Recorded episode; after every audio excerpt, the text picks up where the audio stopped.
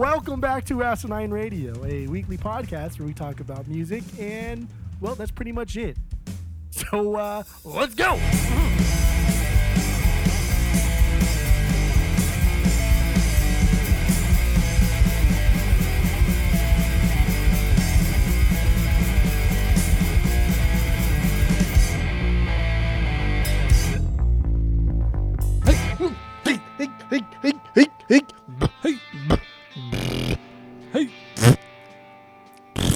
Is Asinine Radio. This is the weekly Annoying music noises. podcast where every week we get into a different band, different artist. We listen to one of their records. We break it down lyrically, musically. We do it all here on Asinine Radio. Most of it. Uh, my name is Tyler, and way out there, hundreds of miles away, is Jeff.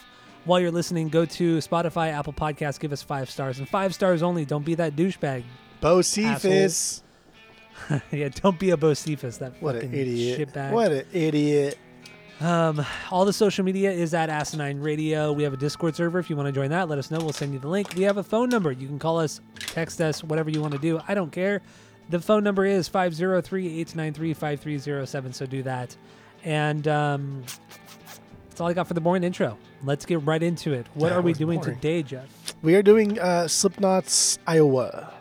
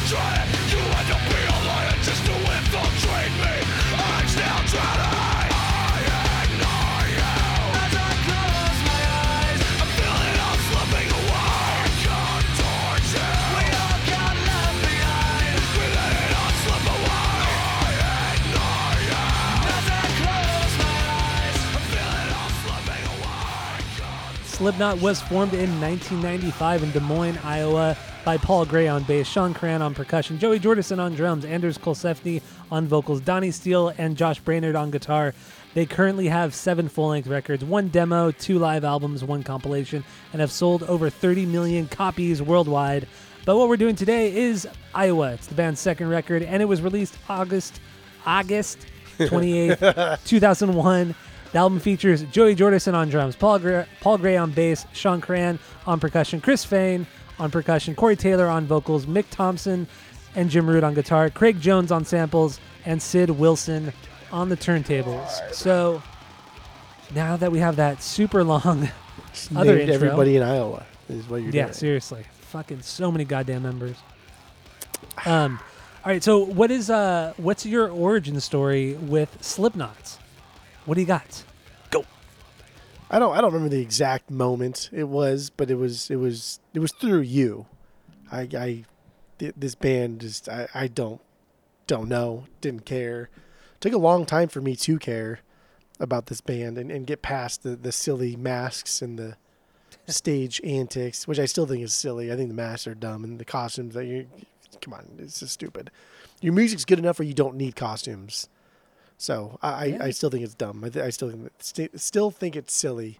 Um, but it was through you listening to Slipknot, and, and I remember in high school you liked them a lot, and uh, Oh, I yeah. you was just it was constant constant uh, making fun of you and the band, and and everybody in the band, and it wasn't it wasn't until like many years after that to where I started to like them, and it was a, it was it's still a process. I'm, I'm still in the process of liking them more and more. Still working on it. Still working on it. You know, it's it's it's a period piece, I guess, in my life.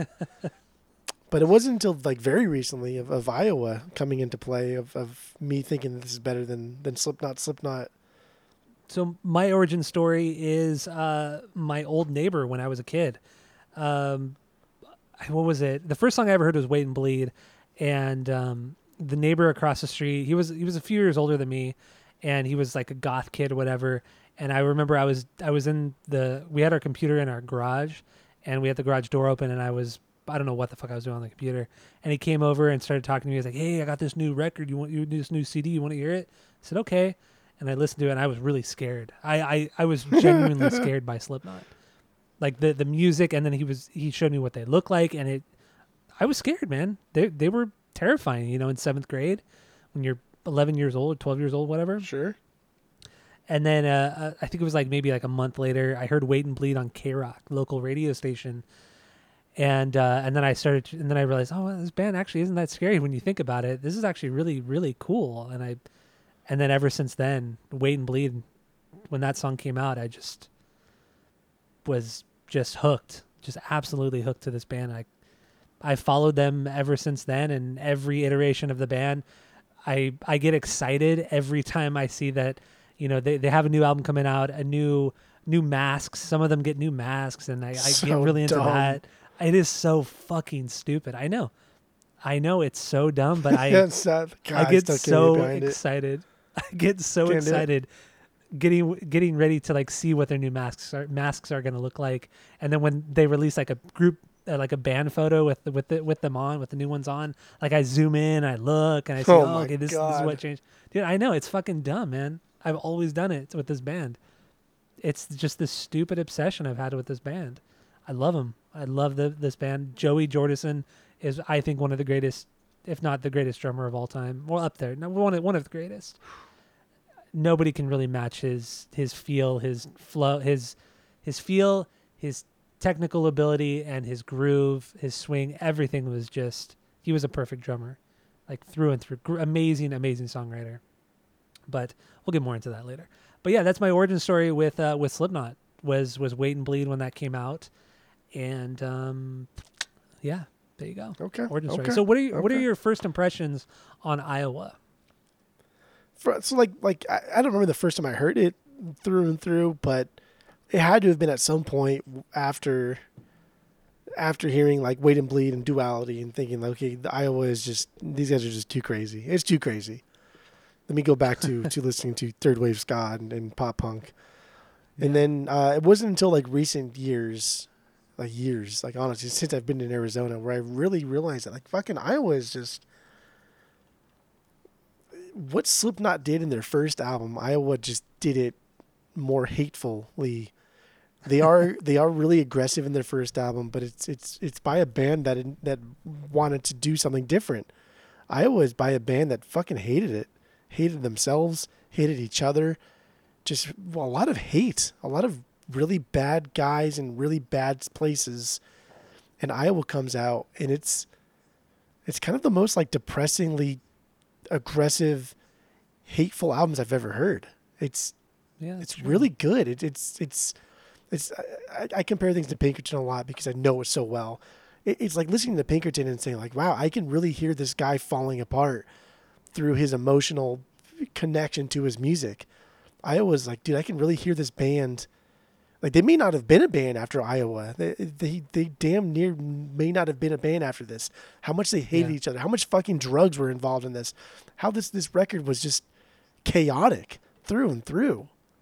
Even like Ross Robinson got yeah. fucked up during the recording of this process, and it's like, dude, this may never have. th- This band may cease to exist after this album. It's, it's it's unbelievable how much hate is involved in making this album, and I think that's why You're it's totally so right. damn good for me. I just I just like, wow, they channeled all that that negativity, nothing but negative, right? I there's like no Yeah, positive things that positive any band member has ever said about this album, except that they love it. Other than that, it's like, no, this was the fucking worst part of my life is recording this album. It's like, how the hell did you make it past this? Maybe it's all just part of the gimmick. I don't know because th- this band is a gimmick, but maybe it's all part of the gimmick. I don't know. But god damn, dude, like the music shows. This is a this is nasty stuff. This is nasty, nasty stuff.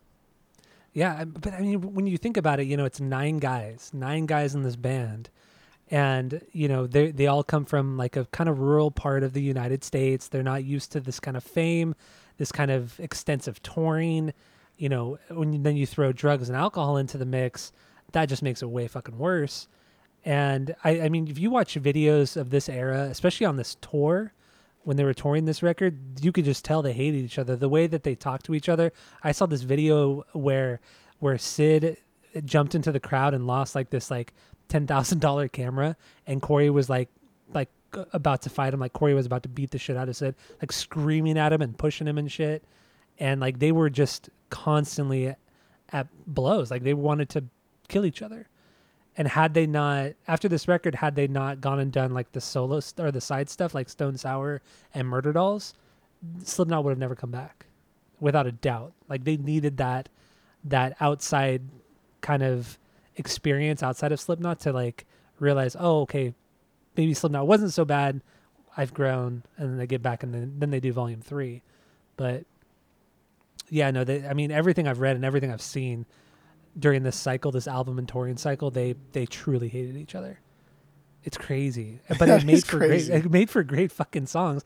And then you brought up Ross. Uh, you know, he broke his back uh, right when they started recording this record, dirt bike riding, because he's a huge dirt bike rider, and he broke his back uh, riding, and he still came into the studio on crutches and fucked with the band while, while on crutches. Like Ross, Ross is a there's nobody like Ross.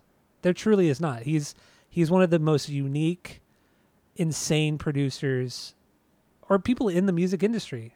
You know, he's just there's nobody like fucking Ross at all. Just, not even close.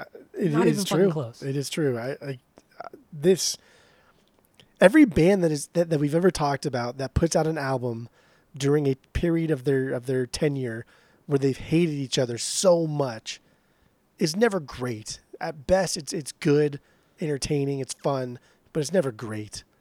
This Yeah. is this is great. And then you got like the guitarist, right? The guitarist, what's the, the from the he was- Josh, the- what's the other one? which one? Isn't there another one? Jim or something? James? Jim's? So Jim, Jim Root was the guy who he didn't really play on this, or, or no, he played on Iowa. I'm sorry, I'm thinking of self. Yeah, he was mad Jim- about the first Jim one. and Mick, yeah, He was Yeah. pissed off about the first one because he came in late or something and didn't have like a lot to do with the first album. And so he's already all fucking pissed off and he's already wanting to do more with this album. And so then they're Mhm. leaning on him to do so. And so now it's like it's like okay, well, you know, like like put up or shut up.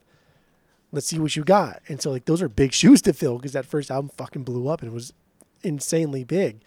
But now like Yeah. like Jim is is forced to write music because you know he wanted to. He, he wanted to. He wanted a more active role, but now he's being forced to do it amidst everybody kind of like breathing down his neck the whole time, being a douchebag Yeah. to him. These guys were fucking horrible to each other.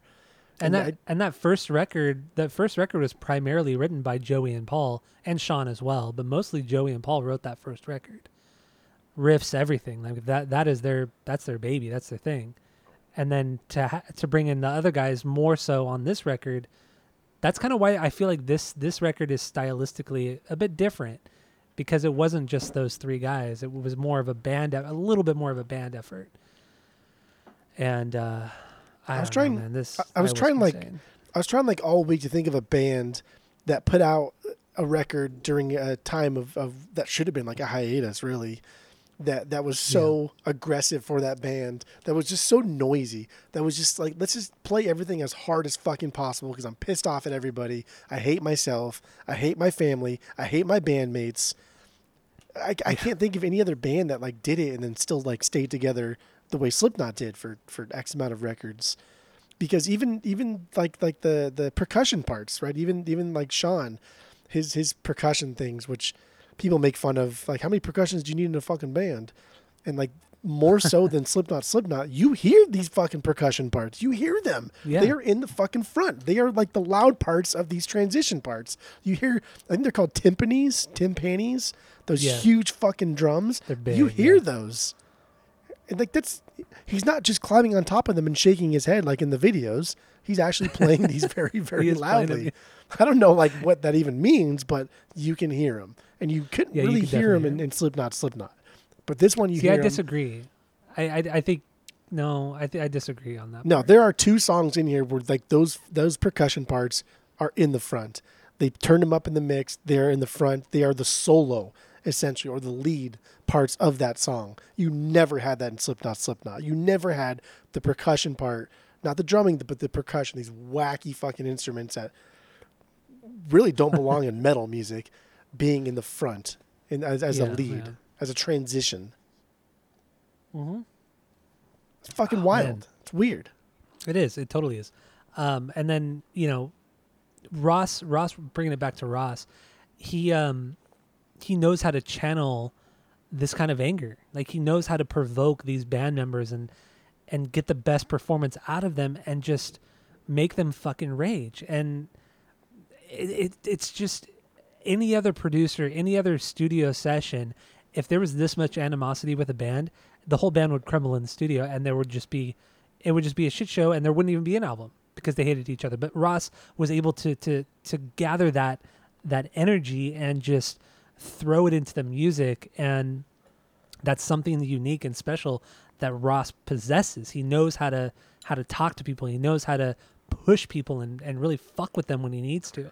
I mean, we've talked about him on the pod plenty of times before, but you know, on the first record, on the first Slipknot record, he was throwing shit at Joey while he was playing drums. He was throwing potted plants at Joey while he was playing just to piss him off and just to kind of make him fuck up and just kind of annoy the shit out of him to get that that that aggression that he wanted to hear in the drums. So I just that's the kind of shit that Ross does. I mean, fucking wild. back then, I mean, especially in the '90s and early 2000s, he made it. He made it that like if you were playing guitar or bass, he made you stand up and play all your parts standing and not sitting down because his thought was, well, if you're gonna play these songs, you're gonna be playing when you play them live, you're gonna be playing them standing up, not sitting down. So you need to be standing up when you play these, even if they're hard. If they're, if they're too hard for you, then don't play it. Which is, I Because mean, uh, for sure, I 100% agree. Yeah. And he would just and the way he like gets in with the bands, like he'll he'll talk to each member and, and what they what they're playing and then he, he talks to them about like why are you writing this? Why did you write this these lyrics? Right why did you write this riff? Like what does this mean to you?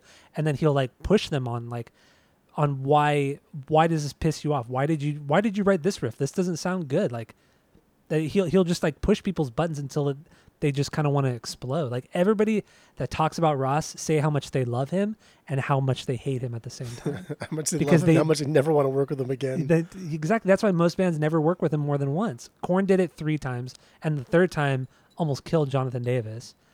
Like literally, it almost killed him. And then you know, Slipknot did it twice. Limp Bizkit did it once. At the Drive-In At did the it drive and once. did it once. Yeah. Yeah. Uh, the Cure only did it once because if you read, did you ever read anything about the Cure sessions No. in 2004? Oh, he got. I mean, yeah, there was some crazy, not I crazy stories, but like he pissed off Robert Smith really bad. Well, I can record. only imagine Robert Smith and, and mixing with Ross Robinson. Two Mhm. different, very uh, I, I approaches to music. Yeah, Ro- Ross has even said in interviews that he regrets those sessions because he treated he treated uh, Robert Smith like he was 20 years old.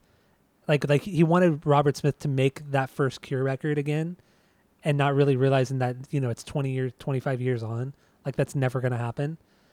So he kind of he's always said he's regretted that. but um but yeah, I don't know. So Ross good. is he's fucking he's insane, man. Read anything about him, he's he's fucking awesome though. Love the guy. Would Yeah, love to meet him so someday. Would really love to meet him. I don't know. All right. Um Left Behind, let's get into that, right? Yeah, Since we already played it. I only got a, I only uh, got a couple songs on the album that are, that are actual okay songs for me, and that's one of them.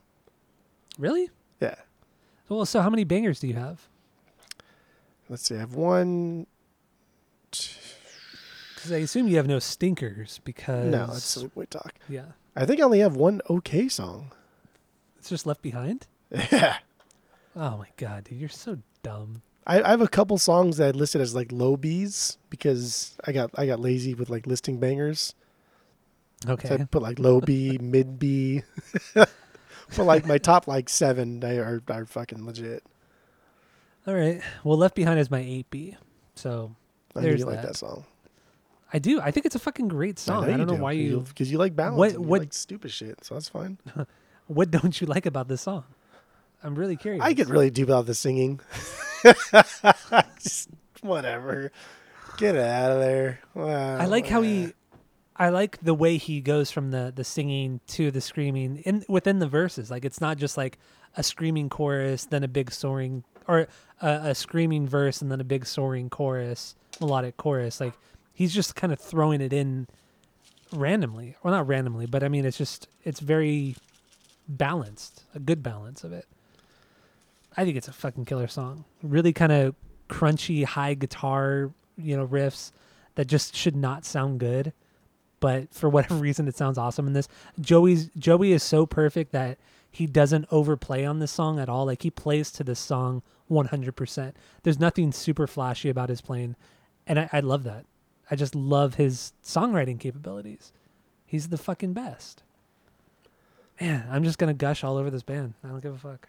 I mean, he he as far as like individual performances are concerned, I probably I'd probably list him as like the best, and then the second would be Corey Taylor, but it's really close.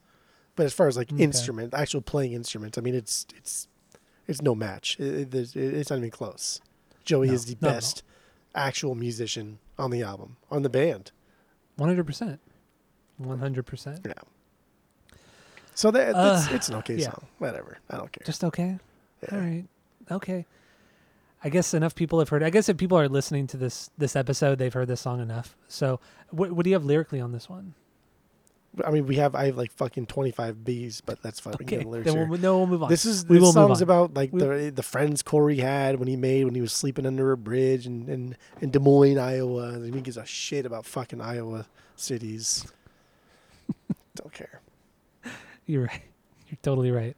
And uh, this song was nominated for a Grammy in 2002 for Best Metal Performance, but uh, Tool Did not win. beat them Tool out. won. Yeah. Yes. Schism. That song sucks too. You know what's funny though? what song do you think is better? Oh, there's so many songs that are better. Actually, every song on the album is better than this one. it's it's just going off of uh, backpacking on, on Iowa. Do you know what? Uh, do you know what play is is is set in in Iowa? What Or- or musical? No. No. Is uh, the Music Man? Oh, is it? Yeah. I, I did not know that. You I should mean, know that though. Okay, Why should I know that? because it's a fucking fantastic musical. I don't think I've ever heard or seen that musical. Ooh, I really don't think I have. But you're you're a musical man. I'm not. don't like. I don't like this. Well, it's the way she Why have we not boys. done Joseph the Amazing Technic of the on the podcast? That's wh- that's what I really want to know. Because I I haven't picked it yet. That's Huh. why. I don't think I've even added it. I'm gonna add a little subsection of plays. No, it's on there. You, I- you I- added like soundtracks, I think. I don't think I No, was it- Joseph wasn't it? though. I think you did. Well, let's let's let's let's, let's Anyway. move on. Let's move on. Yeah. Anyway, yeah. Let's move on. What, what's your one B? Uh, disaster piece. Disaster piece. This is my one B. This is my That's- favorite song on the album. That is also my one B. Is it really? Yes. Oh yes. Yes. Yes. Yes. Yes. I, I will say this this intro here is is is is insane. Joey's drum fills in the intro are so quick and tight. I swear to God, like you, it's like blink and you'll miss it. If you don't fucking even listen to what he's doing, it will just sound like he's not doing the fills because he's already kind of like doing an intro fill itself, but he's adding these little Yeah. flourishes that they're so fast, they're so tight, they're fucking like it's like a robot. It's like a robot playing. It's like something is somebody's programming drums here, but they don't they don't still- like lose their their edge. It's still like a nice wall of percussive sound. Every note that he hits is still like on its own, audible, distinguishable, fantastic. Yes, and and I've seen a lot of people talk about his drumming, and people always compliment him on how how not only hard he hits, but how much he like he raises the stick above. Like I guess like there's a thing with with drummers like if you're just like barely tapping the drums or like you're barely lifting the stick up and then hitting the, the drums like that's not good technique like you have to do like a full a full like actual big hit to make it actually to have good technique and everybody always compliments Joey on on his great technique as well as his speed his tech his technic technicality, everything. Like everything about this guy is fucking perfect. This this It's intro, crazy. this sound right here. So I watched I watched his I watched his like 12 minute performance that Joey did with Metallica when Lars mm-hmm. couldn't play for whatever the fuck reason it was. He was like hospitalized or something. Hospitalized. Who even cares, right? Because anytime you can have any better drummer play drums on Metallica with Lars, and it's cool because you can see like Joey is really playing to the songs, and it's cool because like you know Rob Trujillo's doing the little crab walk thing that he does, and and Hetfield's kind of looking at Joey like, dude, just do it, let loose. And so Joey Joey does what he's doing here. Is he plays Lars's his his beats. He I think he does Seek and Destroy, maybe for who in He the does Bell Enter Tolls. Sandman and does Enter Sandman. Yeah, uh, just a bunch of like really easy parts, and he plays them just basic, basic. But it's one of those things like in the intro here that if you are just kind of listening for the song, you'll miss what he's doing. But then you watch like the video and you hear the real nuance. He's adding so many fucking notes. Like so, he's playing Yeah. two, three times as many notes as Lars would, but they're never they're never overpowering. They're never taking the front stage. They're always just like always in the back. They're always so subtle, and I just I, I cannot believe that somebody can be so subtle and so aggressive at the same time. I know, right? It's just I, I honestly I, I I I have no words. I have no fucking words because I cannot believe how hard he can hit these drums, how fast he can be, how many notes he can throw in there. But at the same time, it's just like okay, well, I, I don't even know. I don't know. I don't even fucking know. and and also considering his he has a big kit. His drum kit is huge, a lot of pieces, and he every song he plays almost every fucking drum and every cymbal. Like he there's nothing that is left untouched by the end of any of the songs. And but it's never he is a busy drummer, but it never sounds busy. It doesn't sound Yeah, like you know when you when you listen to like Avenged Seventh, like old Avenged Sevenfold when the Rev was in the band, amazing drummer. But there were moments in that Busy. band in those songs busy. where it, was way too much. It was way too busy. It didn't fit to the song. right. But with Joey, I don't know. I can't. I can't. I can't explain it. It's his.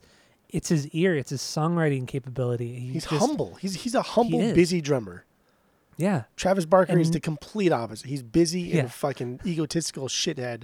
Busy, busy, busy. Joey's extremely busy, but he's Yeah. so fucking humble. He is so happy to let everybody else just be the band. But like, god damn, dude, the guy throws in f- stuff and it's just like, okay, like that's cool. A drum roll to a little, you know, bell on, on, on the ride to transition to the next song. But then he'll add one other little teeny tiny note in there that's just something fucking weird. Oh wow, I didn't expect anybody to do that. That's cool. And it's I already know done. he's very unique. I, I totally agree. And disaster piece is that is that instance because you know you, you have that that big kind of long intro, and then the whole song just ex- explodes, and then he goes into that double bass part, and it just it's fucking in, it's just this song is insane. This is song their is absolutely insane. this is like their punker song. It's fast. It's pretty straightforward. It's just really, really fucking angry. I think this and um, and people equal shit are like the the hardcore punk songs on this record because they're they're fast. They're just straight up aggressive songs. They don't stop. Um, and and the bridge and disaster piece, you know, just the the way they break it all down and then they build back up with, and then the way Joey builds back up into the the ending of disaster of this song is is is a masterpiece. It's truly a masterpiece. the song, the song is fucking good. And so I, I mean, I assume you watch the the drum video, the drum cam videos. oh yeah, So so back in 2002, I, I believe it was, they Slipknot came out with a DVD, and it was a whole performance from their London their London one of their London shows, and there's a it was really cool on the DVD. You could go into like the special features, and and they were all numbered zero through eight, and you could choose the number, and you would just only watch the cam of that particular member of the band. So you could watch, you know, Corey only Corey the entire time. You could watch only Jim the entire time. And I remember I had that DVD and I would just sit there and watch the three Joey songs. It was Heretic Anthem, this song Disaster Piece, and People Equal Shit. And I would watch those three drum cam videos like on a loop. I was just, I've always been so entranced by his drumming.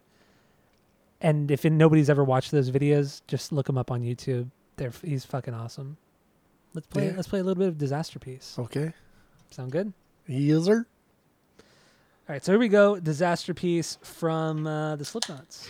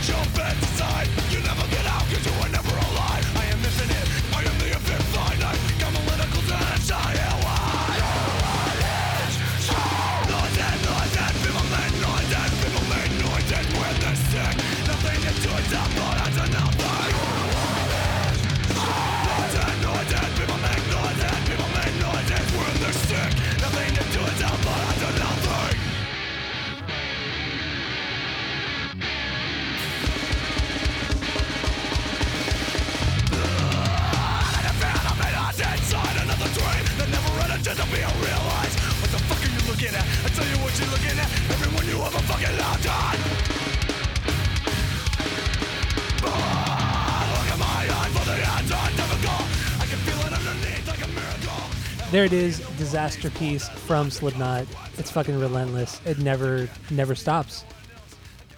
So let's let, let's jump into some of the other instruments. You know, the vocals, the guitar. What what, what do you think? What, what do you got on those things? There's there's there's there's a lot of cool build on this song. There, there there's this okay. So the roll the roll and lead into the second verse, fucking boss. It is so mm-hmm. perfect. It's one of my favorite parts in the album. And then the post chorus, I'm going just by like the the genius lyrics thing. The post chorus Yeah. part is even better because it builds from that previous one, and it, it it builds from that previous fill to make it better. And and just like I don't know, lets it bleed into like that third verse. And like that that kind of like songwriting, that kind of complexity from a band that is just a throwaway like metal band, right? Like like if and I was that was on the on the same board for many years. It's just uh, oh Slipknot's just a, a gimmicky metal band, whatever. That's a throwaway thing to listen to, whatever. But you listen to it, you break it down, you think, damn, they are writing songs that are building on themselves, that are taking parts from earlier parts of the same song, and and just I don't know, building on them to make them better, to make them more complex, and that's all in like three or four minutes. it's fucking genius. It is genius. It is really genius. And there's Yeah. a super sick fucking bass line that leads into the outro. So fucking rad. Is there? Bam. I'm trying to think.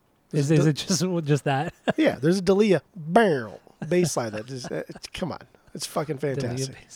A Dalia bass line. Uh, so good. This song is just it's it's so It is. goddamn good. And that this I mean this is my I, I don't know like a lot of Slipknot lyrics 'cause I, I don't listen to them constantly. I've not been listening to them constantly, but this is one of the more quotable uh, Slipknot lyrics that I do is that that that that Corey Taylor one, which is goofy. It is goofy, but it's also very aggressive. Very aggressive. yeah. Oh yeah. That first very- verse. Very controversial. And and I mean, and- okay. Let, let's get let's get a, into the first three lines of that first verse. I want to slit your throat and fuck the wound. I want to push my face in and feel the swoon. I want to dig inside, find a little bit of me. yeah. it's so it's fucking brutal. And going through this week, the lyrics, I dude, he has some great fucking lyrics. The his his not I guess word usage or the, his play on words are just they're fucking top notch, man. He's a really good lyricist, or he was at this time. I can't really say for now, but He's a great lyricist for this type of music, if not like the mm-hmm. best. When I'm listening to Iowa, I don't want to dig deep because I mean they're all pretty face value stuffs, but For the most part, yeah. that's that's a deliberate thing that he is doing to make them face value. And so you think like if I'm going to write music, if I'm going to write lyrics that are face value, how can I get my point across in the most aggressive way possible? It's like, okay, well, I want to slit your throat and fuck the wound. Like that is the most aggressive way to get your face value lyric across. Yeah. And like we just you just don't hear that kind of shit, man. Like this is uh, even like the most aggressive of like like even like hip hop, right? Like "Fuck the Police" by N.W.A. That is the most like aggressively upfront face value lyric probably in hip hop history. That is Yeah, like no, what I agree. that that is what like this is kind of in line with. It is just straightforward. Like here is my anger. Here is the only way as a human I know how to translate that anger into lyrical form this is why I'm pissed off. Done. Mm-hmm. That's it. And I will say, a lot of people can't pull off these kind of aggressive aggressive lyrics Because they, just come off can't. stupid. They come off silly. They come off campy. But not one part of this album is camp. Like everything about this fucking album is so is so tailored. Eh, Corey tailored. Is so tailored Yeah. to be like part of this this grand gesture of of of of the Slipknot lore, right? The the cover art, everything about this. I, I'm with you. I'm But it totally fucking like you. why does it fucking work? Every piece of this fucking puzzle fits perfectly. It does. It absolutely does. I love the cover art too. I absolutely love the cover. I think this think is like their I think it's the best, best cover out one. by far, without not, not even close. I think it's by far their best cover, and I, I think it's so disgusting. I think it's so fucking nasty. I, I, I think it comes out at a time before the 2000s hit, before people started not caring so much about what people look like and and becoming more woke, as it were to be. This is this is like the the the changing of the guard almost. Here we have like this this fucking goat head, the devil. We're, we're looking at the devil, right? By all Christian Yeah. standpoints, we are looking at the cover art of a devil. That it's it, oh, god damn, it's so good. It really is, goosebumps. man. I'm showing you, but you can't see. He's not here, but I'm showing you. I actually have my arm raised, and I'm showing you goosebumps on my arms. Showing, showing me goosebumps. Yeah, just because of habit. Like I look, I got goosebumps, but you're not. Nobody's here. Just me yeah, yeah, I can't. see by that. myself. You alone in the Mhm. office. That's all. Um, yeah, man. The, the the lyrics are are fucking. I mean, everything about this song is is amazing. Um, do you want to move on from this one? Get into Yeah. your two B. what was your? th- This was your one B. This is my one B. Yeah, this is my one B. Well, okay, real, real real quick. Lyrically, though, like you said, none of these lyrics are super super deep, but this one is about being bullied, taking revenge on that person, and the lyrics pretty self-explanatory. And that's another thing too. That's Yeah. another thing. We are humans, man. We are fucking. I'm flesh and blood, as Jerry Seinfeld would say. why? Why? How come? Like every time, not every time, but a lot of the times now, we, we hear we hear songs about like being bullied or about being picked on or about I don't know somebody being aggressive to you. It's always about forgiving the person. This is a this is a breath of fresh air. It's like man, fuck that person. I wish they would die. people, yeah. God, it's so good. Like yeah, like we talk about with like villains. I why can't a villain just be fucking bad? Like, why do they need a fucking backstory? I'm just Nobody I'm needs a backstory. glad to hear just somebody being mad at a bully. Like, man, you bullied me. I hope you fucking die. Oh God, so good. I love it. I love the, the So honesty. good. I love the It honesty. is. It's honest. It's fucking Yeah. honesty. I know. I know. God, this, right, is, this so, is- uh, oh, this song's so good. It's a fucking beyond is. banger. Go all it's day. a total Go fucking banger. Yes. So everybody go listen to it and go watch the drum cam video because Joey's the best. So what's your uh, what's your two what's your number two banger? Two B. Right before, people equal shit. People That's equal my- shit. That's my two B as well. That is my two B as well. fuck with it. You just you can't. cannot. I mean, honestly, these two songs could be interchangeable. I mean, some days people equal shit is my number one. Some days it's Disasterpiece. It's it's just the one two punch of just getting kicked in the face. Not even punch, getting kicked in the face. Yeah. Because it just starts off so aggressive that just that that that guitar riff with Joey's drum, he hits that that snare, that the snare, the toms, the snare, the s- toms, and it just Dude, just explodes. a bunch of loud, aggressive noises. yeah. Oh yeah. What can we do just to be fucking obnoxious? How can we be as loud as possible, as angry as possible, without saying any words? And that is the perfect way to, to, to drop in. That's it. Yeah. I mean, and, and I mean, I guess we might as well talk about the first song as well because it's it's relevant. Uh, the song "Death." Uh, it leads into it leads into or not death. It's five one five. 515. but all of, the only lyrics in that song is death, and it's Sid Wilson. Uh, Sid Wilson's so while they were recording this record, Sid's uh, grandfather died. Sid was supposed to go visit him at the hospital, um, but he ended up like doing an extra day in the studio, and that extra day was the day that his grandpa died, and he just had like a fucking complete breakdown. So Ross, you know, talked to him and said, "I'm gonna lock you in this this room for like 30 minutes, and just scream, just do whatever you want in the microphone." And uh, that's kind of that's pretty much what this song is. It's just like weird effects thrown onto Sid's voice, and it's once again Ross doing something really unconventional and really kind of pushing somebody, and uh, it's, it's Ross. It's Yeah. fucking Ross. But And, and, and is Sid the one that like people asked him at some point like what he would be doing if he wasn't part of Slipknot? And he said that he'd be a serial killer. no, that's Craig. Ah, That's Craig. Still the weird. the sampler guy, the guy, the the pinhead guy. yeah. He's the only Craig is the only member of the band that has been photographed the least. Like I think there's only been like maybe four or five confirmed pictures of him outside of the one video when they did a when they did a press conference uh, unmasked after Paul Gray died. Outside of that one press conference, there's only been like four four photos ever taken of him without a mask on. Keep Like, the kayfabe, dude. That's how that's how hard that's how well he conceal he conceals his identity. I like that. Got to keep the kayfabe. And you know what? I I I follow I follow so when I when I when I like a band, I follow all the band members, their wives. I follow everything cuz I got to I want to know all the behind the scenes shit. And I found out who his wife was. So I follow her on Instagram and she actually has a private account and but she ended up adding me as a friend, but she never posts anything of Craig. And it makes me so mad. I was like, "Fuck yeah, I got in. I could see what Craig really looks like." But keep she the never kayfabe, dude. Keep the Dude, kayfabe. she, she even so has a private account. She even has a private account.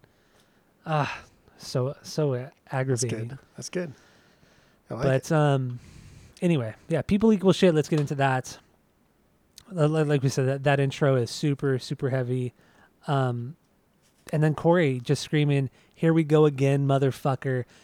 And then that riff drops. That everything drops, and it's fucking heavy. What a what an opener! what, what an amazing opener to a record.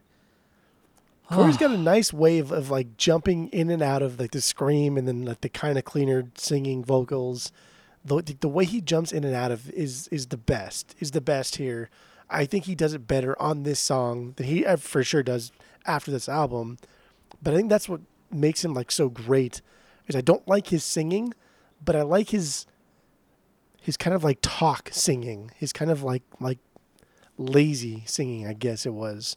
and that's that's what you hear here. You hear him screaming and then like those that kind of like talk singing. That's what I want from Yeah. him. Well, like, like on the on the second verse, the line is, "Everybody hates me now, so fuck it. Blood's on my face and my hands, and I don't know why. I'm not afraid to cry, but that's none of your business." Like the the end of the the end of that last line, but that's none of your business, is when he starts to scream again. But everything before that in that verse is just like him talking. It's almost like a like an inner monologue. And then and then it's like he he's in his own mind he's getting really pissed off and then that last part but that's none of your business is, is like him screaming at somebody even though they're not even talking to him like it's just he's in and out of his own mind on this song and oh man dude. It, it's great. And then the first i mean outside of the here we go again motherfucker the first verse the first line is come on down and see the see the idiot right here. Like it's it's so self-deprecating. It's like you just can tell he hates himself. And he just uses that that hatred toward himself in the music in his vocals in the lyrics even though like we said the lyrics can be kind of silly and stupid But it's like, like you said, it's works. so it's so honest. It's so upfront. He he is very self-deprecating. He hates himself. He hates himself because of the way everybody else treats him, but he knows that that he, he's still part of the problem. He's still an asshole. He's still a fucked up guy that treats other people like shit because he gets treated like shit, and it's just this this circle of shit, and that's why all people are shit, and it's just this, this cool like ride that we go through throughout the song where you feel so bad for this guy, then you get mad at him, then you then you feel bad for him again, then you get mad at him again, and it's just God, I love this fucking emotional roller coaster that he puts it through in this nasty song. And oh my gosh, so so like also you know you get the here we go again motherfucker. The first you know the, it, everything drops. It's super heavy. The first verse is pretty much just him screaming the entire time. Then it goes into like a little bit of another like instrumental break, and then he says it again one more time, motherfucker. Drops into the second verse, and this is where you get more of the nuance, like like like we were talking about the the talking into the screaming, back into some more the talking vocals into the screaming. So like he doesn't just do like, it's not cookie cutter, you know. It's Yeah. not like a screaming core, a screaming verse, singing chorus. You know, it's not copy and paste. Like it's there's a lot of nuance in these songs, That and that, with every instrument. That second verse has my favorite line of of the of the song too. Is he's kind of like he's kind of opening up a little bit. He says everybody hates me, but fuck them, whatever he says. Mm-hmm. And then he talks about how he's not afraid to cry, but then he says that's none of your fucking business. That's, none of your business. Yeah. And it's like, oh, cool. Like we see him open up a little bit and then immediately shut down. It's like that is so human. That is so normal. That is so that's so relatable, right? Like that's know, like yeah. that's what every fucking person does. You open up a little bit, and like the moment you feel any kind of it's a defense mechanism. You close back up, and it's a, that, that's that's what we're hearing here. We're hearing that, and then it goes back into the the whole opening up again a little bit after that. But I love that that that that's none of your business. Oh, yeah, it's so good. I love that part when he screams it. oh, it's so talking to the screaming. It's fantastic. And and also the, the last two lines in that second verse. I want to leave without a trace because I don't want to die in this place. Oof, that's just like straight up. That's his depression. That's him just wanting to end it all. And I think it's a great two lines. It's it's tragic, but it's so honest. Like we were, like you were saying, there's just so much honesty in, in his lyrics. As silly as it is sometimes, it's so honest that you kind of you can't make fun of it. It's just So- silly because because we look for for things that are so like deep and complex as far as like songwriting goes and and, and, and lyrics. That it's like what is what is the bigger meaning here? Like like the Modest Mouse stuff. Like what are they trying to tell us? What story here? And it's like no, dude, this is just a guy that's really fucking mad, really hurt, just telling you that he's Mhm. fucking mad and hurt, and that he wants people that don't like him to die. Who cares? That's it. Yeah, Face value. Love it. And then uh, and then we get that that that break in the song, the the kind of interlude, the bridge, and it's just it's everything kind of stops, and then Joey's just hitting that the bell on the ride cymbal, that din din din din din din din din, and then he just goes fucking like he plays that like hardcore punk beat, that da da da da da da da da, and then he the crazy fill, and it's just, dude, he's he's he's fucking insane. He's such an amazing drummer. Oh It's my good god, stuff. I love It's that good. break. I love that. I love that break. That bridge. that bridge is just good. It's pretty good. and just how fluid he is. I, it's just like no no punk drummer can pull that off, but he's playing like a punk drummer. Eh, He's just throwing so many styles into that just that very small specific part of the song, and uh, and then it just and then it just drops back into the the come like Corey just screams come on, and then it's just this really really heavy part and oh the song this band this album fucking hell man I like all the gang vocals too. The the people people equal the shit. people equal shit. just Yeah. like that. Just that just that repetition over and over and over. Like like like like did you get it? And then the outro, right? The last thing that he says, he he says, "I got it." Or what did he say? Like, "Got?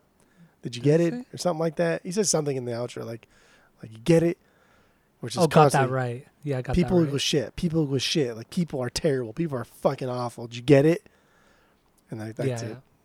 and then it just goes into Disasterpiece, and it's okay. Here we go again. Fuck. Ah. And no breaks. yeah, no breaks at all. and uh, I I don't know if did you watch any live outside of like the drum cam of this song? Did you watch any of live videos from this, or live videos of this song? I don't think so. No. Because whenever they they they do like the the gang vocal thing live, it never sounds good. It oh. never ever sounds good. 'Cause- Because I mean Corey sounds great, but Shawn and Chris like they just don't have that. It's more of like a death metal growl, so it's not really. It doesn't mesh well with Corey's voice, but it's still cool live. But yeah, it just it's not that great.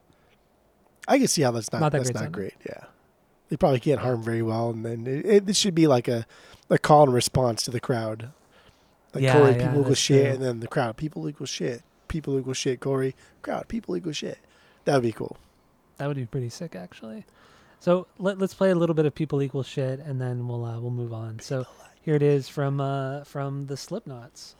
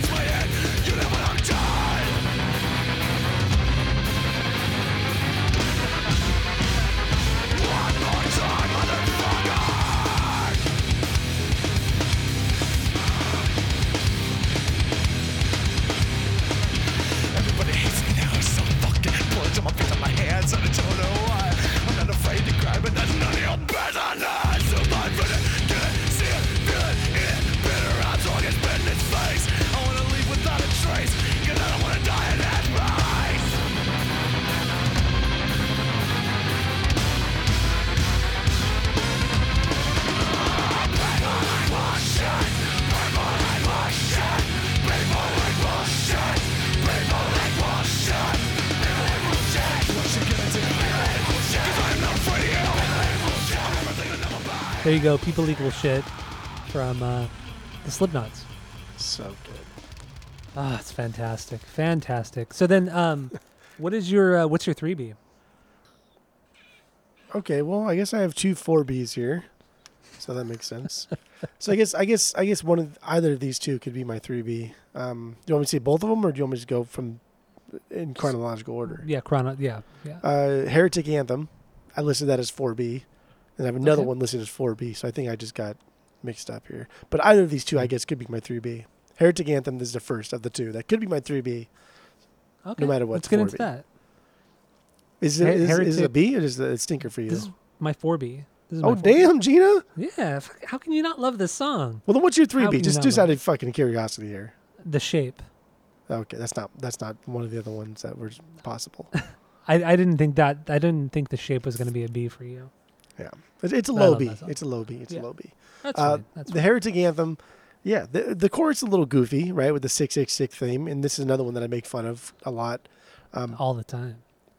but it's still a solid chorus. It's still fucking fun to sing, and it, it the story behind it. I don't know if that's true, but I whatever. think it's silly. It, yeah, I, I think it's part of the, the, the, the lore, the kayfabe, as it was for for Slipknot. But man, this one has such a great roll to it. In the verses, just like perfect bouncy Slipknot roll. Maybe the Yeah. best like Slipknot roll, like the patented Slipknot roll on the album. Maybe the best of that sound is here on this song. Okay. I don't know. all right.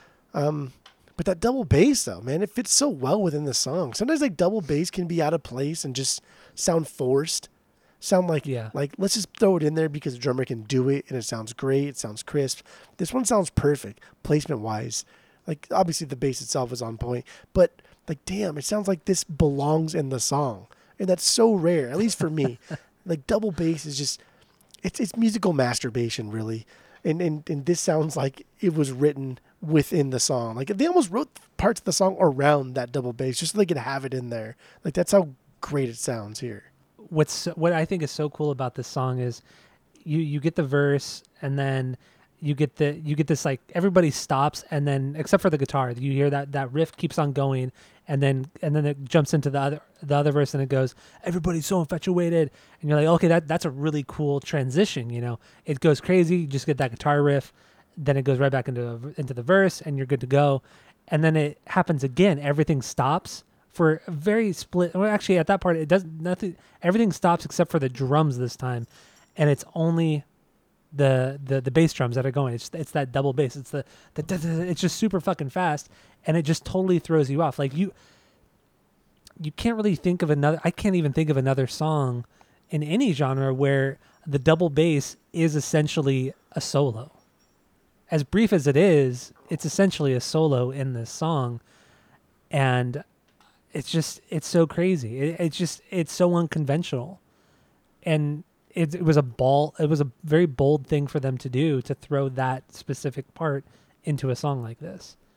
It just doesn't Du- make any double sense, bass but it just- works. It's it's stupid. It, honestly, like double bass is just dumb. It- yeah, it can be very stupid. it's it's because like like if you need a double bass to to push the song that that aggressively forward, then like the bass, the guitar, the percussion, everyone else is not doing their job. But Yeah. here, Oh, like totally. everybody else is doing their job, and that is again just like another accent, another another nuance that he is adding to the song. You take that double bass away, and like the song still slays. It's still fucking great. But Mm-hmm. you had that in, and it's just good God, man, it's nasty stuff. And one thing that makes Joey's drumming so great um, with Slipknot is that he obviously he's he's amazing at playing you know the, the the double bass pedal, but he he doesn't just do it constantly. Like you listen to a lot of death metal songs, speed metal songs, what thrash even. You know, it's just the entire three minute, three and a half minute song is just constantly just a double bass, just going the entire time. But he does it in in small increments. He he plays the double bass to the song to accent the song. But every once in a while he'll do something crazy like on Heretic Anthem where he does play it consistently through most of the song. And like you said, it it works it works in this song because everybody else has stepped it up and it everything else sounds so great. But Joey is just he just knows he just knows how to write a goddamn fucking drum part. He's like he's like Dave Grohl. He's the Dave Grohl of metal. You know, Dave Grohl can write he writes amazing drum parts, but he does it in more of an alternative rocks or maybe heavy metal, pop. you know, kind of yeah. way. But Joey just Joey is just something else, man. Uh, I love his drumming.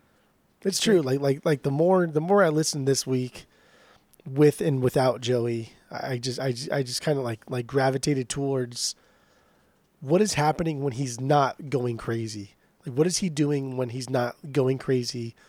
To to I don't know like like the the obvious parts of, of like okay obviously he's going crazy here obviously he's he's throwing in fills. What is he doing when he's not? when he's mid verse, right? When the, when there's a Yeah. verse happening, when when he's he's done his fill in the beginning, and he'll transition out of the verse with with with whatever he's doing. What is he doing mid verse? And like that's that's really where he shines, is is these mid verse parts. He's adding these little nuance that that are humble but very busy, and and Yeah, that, that's that's like the best way to even I, don't know, I guess describe it. Is is Travis Travis Barker adds a lot of busyness, and he's great. It's fine, but shut the fuck up, man, because the band you're playing with can't match what you're doing. And Travis Barker Yeah. can't write for shit. Just can't do it. Well, see, I, I don't I don't necessarily agree with that. He just can't. And, and he has some great parts though. he has great parts, but he can't write anything because Enema of the State is fucking unlistenable for God's sakes. because of him, unlistenable. I can't even do it's it. It's a little rough sometimes. Yeah. And the only reason why Toy Page is, is is so great is because like now Mark and Tom are stepping it up. Why are we even talking about Blink? But then like We gotta talk about Blink. self entitled Or is Tom, so great because Mark and Tom now have have reached their like musical peak. But Travis is still doing the same shit he's done since Enema. It's just now he has a band that can kind of like reel him in and focus his energy in places they want him to do. The like Slipknot's Iowa, they're not focusing Joey into what they want him to do. It's like the opposite. Joey's telling them what he wants them to do as a band, And like coming off of Slipknot, Slipknot, where you say he's writing a lot of this music, it's like okay, now Joey is is finally imparting his wisdom onto the band, and now the band is finally writing music to where Joey wants him to write music, and Joey's just Joey can do it all. He can do whatever the fuck he wants. He'll make it rain out here if he wants to make it rain. And so now the band is writing music the way Joey wants him to write music, and Joey's an afterthought. Humble, humble, busy. I hey man, I'm with you. And what I love about his parts is that you hear a lot of a lot of busy drummers. They do all the same fills. They do all the same little tricks. Travis is the same way. Travis Barker does a lot of the same tricks. What's so unique, or what was so unique about Joey, was that you listen to any Slipknot song, and that he ever did, and he has very everything's different it's busy, but everything is different. Everything is nuanced differently. Everything he doesn't do the same like double bass tricks. He doesn't do the same, you know, snare fills or or, or tom or anything. He never he never does really anything the same, and that's what I I think is just so unique and so great about him, is that he never truly truly repeats himself on any song. I mean, not. To, I mean, he had another band after he after he was fired from Slipknot. Um, that was way that was like a death metal band. I mean, and his drumming on that on those songs and on that those two records are fucking insane. But it is very death metal oriented, so he played to that that style. Like Slipknot is where he could just do whatever the fuck he wanted, but the other bands he was in, he was kind of pigeonholed. Like Sinsaenum, what what he played in after Slipknot, was all death metal. Uh, Murderdolls was more punk based, so he played more punk drumming than what he ever did in Slipknot. So that's another thing that makes him so great is that he can play to the genre of music. I love that. I fucking love I, it. I, I agree. I, I He's the it. best. Uh, I get it. Oh damn! So oh so the Heretic Anthem, the way the song starts off as well, you know, it's the it's Sid on the turntables. It's the the countdown, and then he he he scratches it back to the six six six, and then he Yeah. lets it run out. Once it hits the one, then Joey comes in with with the the um the hi hat, tss, and then it just fucking builds a little bit and then explodes. I love it. I, I it's a great it's such a stupid silly intro but i fucking love it so It's fun. It's don't know. exciting. Eh, this this band is, is is fun. Even though they're gimmicky as shit, they're it's it's still fun. It's still a group of guys that are that are living the dream. That came from Yeah. from Iowa. I don't know what the fuck Iowa is, to be honest. And then I don't know. i don't know what a quail is I don't know what the fuck a quail is. Where the fuck is Iowa? um so so lyrically you know we were we kind of mentioned you know it it's it's kind of a cheesy story probably exaggerated a bit but the record label came to them after the first record record and said we need you to write a a, a radio friendly hit a radio friendly song. And they said you know fuck you we're gonna do whatever we want which you know they probably didn't say. Um so then they wrote this song um and that's where you know if you're 555 then i'm 666 because they're cool because it's the devil's number. But i don't know. Let's play a little bit of the heretic anthem and then move on. Okay. Sound good all right so here is the heretic anthem from the slipknots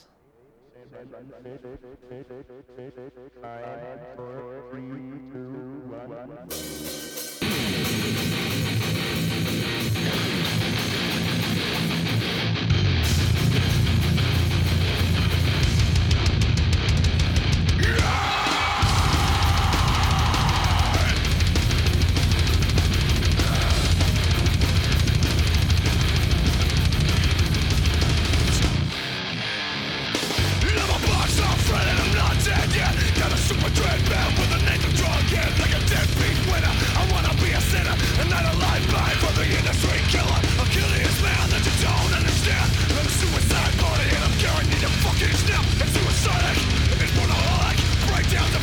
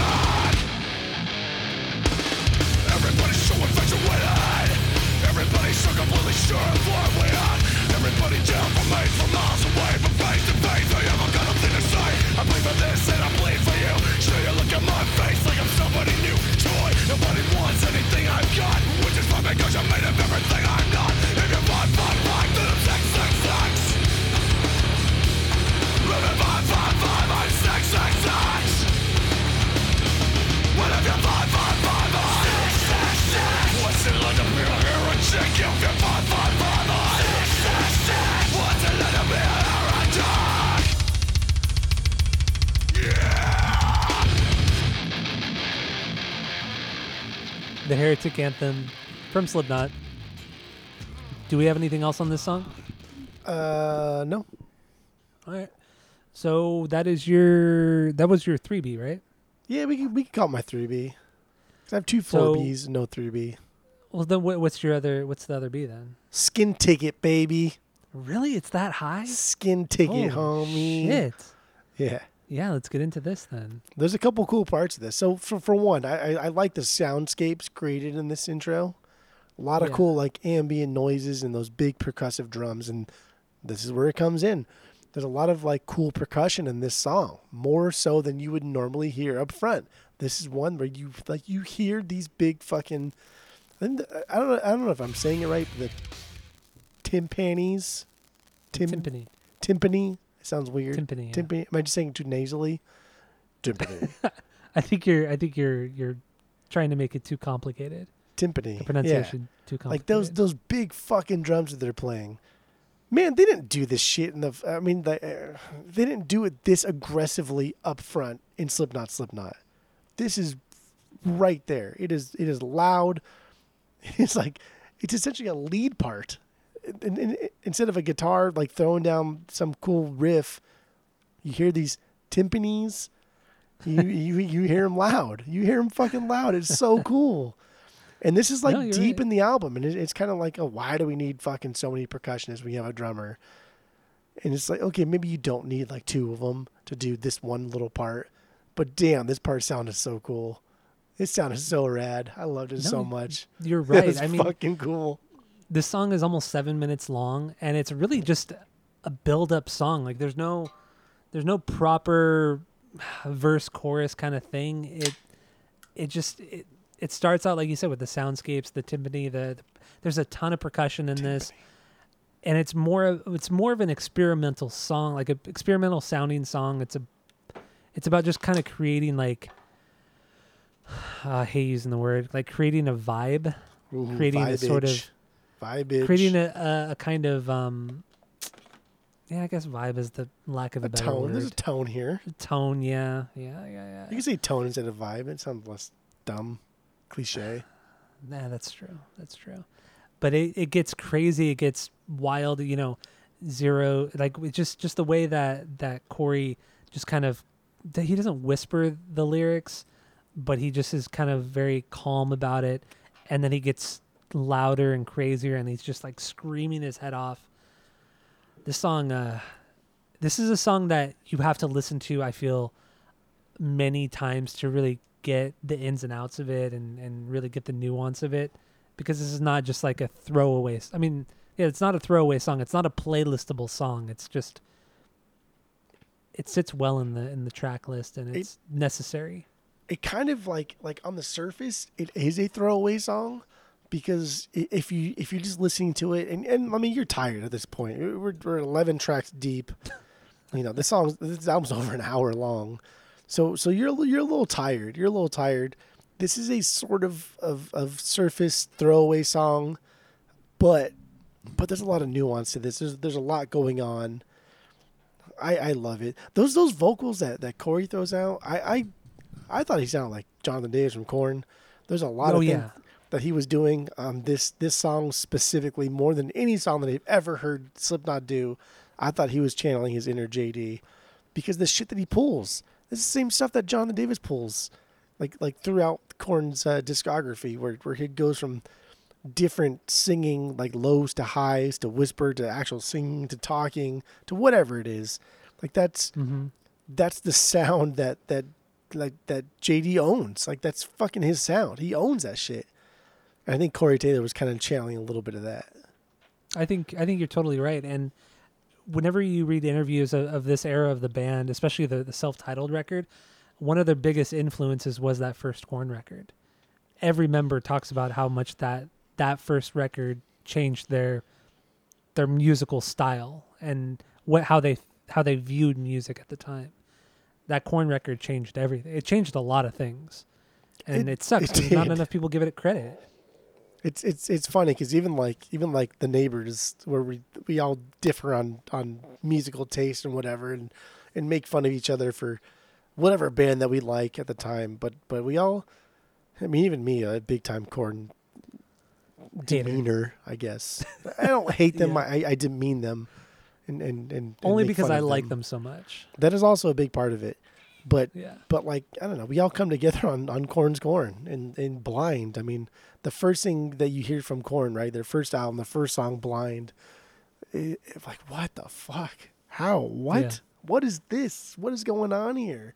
Coming That off the ride cymbal? coattails of like grunge, and, and now we're getting into this weird metal stuff, but it's not like hair metal of the '80s. That we- I don't know. I don't want to get into the whole Korn thing, but there are definitely it's similarities relevant. between Slipknot and Korn, and especially the vocal part of this specific song. And I like that. I dig that. I dig that that you can pay homage to people that have inspired you, but then take what you've heard, not like steal it, but like make it your own and transition it transition it into a specific sound of your own band. And Slipknot is Mhm. its own entity outside of Korn, but like there may not be a Slipknot without Korn, right? So like that's kind of cool. I dig that. I think Corey draws on Jonathan Davis on this song, on the song Iowa, on the song Scissors from the first record. There's a lot of Jonathan Davis kind of um, vocal similarities, like you're saying. You know, the the whispering, the the, the highs, the, the dynamics, the, really the dynamics of Jonathan Davis's vocals. Corey kind of channels into this into these particular songs. Um, yeah, I mean it, it makes sense. It, Korn, what Korn was doing at the in on that first record was just so unbelievably different. There's no band at the time that sounded like Korn. Like you, ca- you can't even find. There's nobody. There's nobody that fucking sounds like them. Still to this day, yeah. No, to this I- day, yeah, there's nobody that sounds like Korn. It, it's remarkable that nobody's been able to imitate that sound. It's it's bizarre. Just like so the opening crazy. to fucking Blind is just it's so it's so recognizable, right? Just and it's so it's so simple. five seconds into Blind, five seconds into Blind, you know what it is. Yeah, just that ride cymbal. It's just the fucking ride cymbal. That's all it is. The first 35 seconds of that song is just a ride cymbal before the guitar comes in. It's it's it's insane. It's insanity to start your record that way, and Yeah, to have no, that be your first single. They're not the greatest band of all time, but it They is the greatest band of all time. That's- I mean, that's a silly boy talk, but Korn's Korn is the greatest record to ever be made. that's funny. That's cute. I love I love telling that to people that don't really know me that well, and you could you see you see that that look in their face very briefly, like like they're so taken aback, and then they're trying to be nice to me and say, "Oh yeah, it's a good record," and they're just they're like, "What the fuck?" Are? They think I'm a total fucking idiot. I love I love like I love springing that on people that just So, like- just don't expect it. like they think, oh yeah, that's a good record, or they say that's a good record. Do you think they've actually heard the, like the record in its entirety? or just that they they don't think it's that good, but they just because I say it's so great, they just kind of say, "Oh yeah, that's good." You know, you know people are. Uh, Even yeah, when you don't like something and you know somebody loves something, you're like, "Oh yeah, that's that's good. That's okay. That's fu- that's, that's cool." But then there's always that that split seconds where you split second where you can tell like they just they don't know what to do or what to say to you because what you said is so stupid. It I mean that is so so stupid. Yes. I meant to say crazy. Well, it's not stupid, but Well, the way you said is stupid. Yes, Korn's Korns is the greatest album of all time. That is stupid. Yes, correct. Yes. Well, anyway, back to Skin Ticket Actually, speaking of of, uh, of of Iowa, if we're talking about the greatest albums of all time, right? So Mm-hmm. so Iowa has a has has an actual connection to the actual greatest uh, album of all time, which obviously is Pinkerton. Am I right? Am I right? I'm right. Well, I mean, that's wrong. So- if, so- if right means wrong, then yeah. So the tie-in is just the, the studio they recorded at. That's it. Wait, they recorded. Oh, they oh they recorded the this at Sound City, right? Yeah, p- part of Yeah, Pinkerton was recorded at Sound City. Well, I mean, so many so many records are recorded there. I mean, just uh, just uh, just uh, would you crack open there, buddy? No, I cracked open a Coors Light. Oh, you got a lime? No, fuck, no, I'm not a savage. Oh, okay. Well, yeah, I don't know. There, you go. The, the actual greatest album of all time was recorded at the same studio Partly. City. Do you, as as Iowa.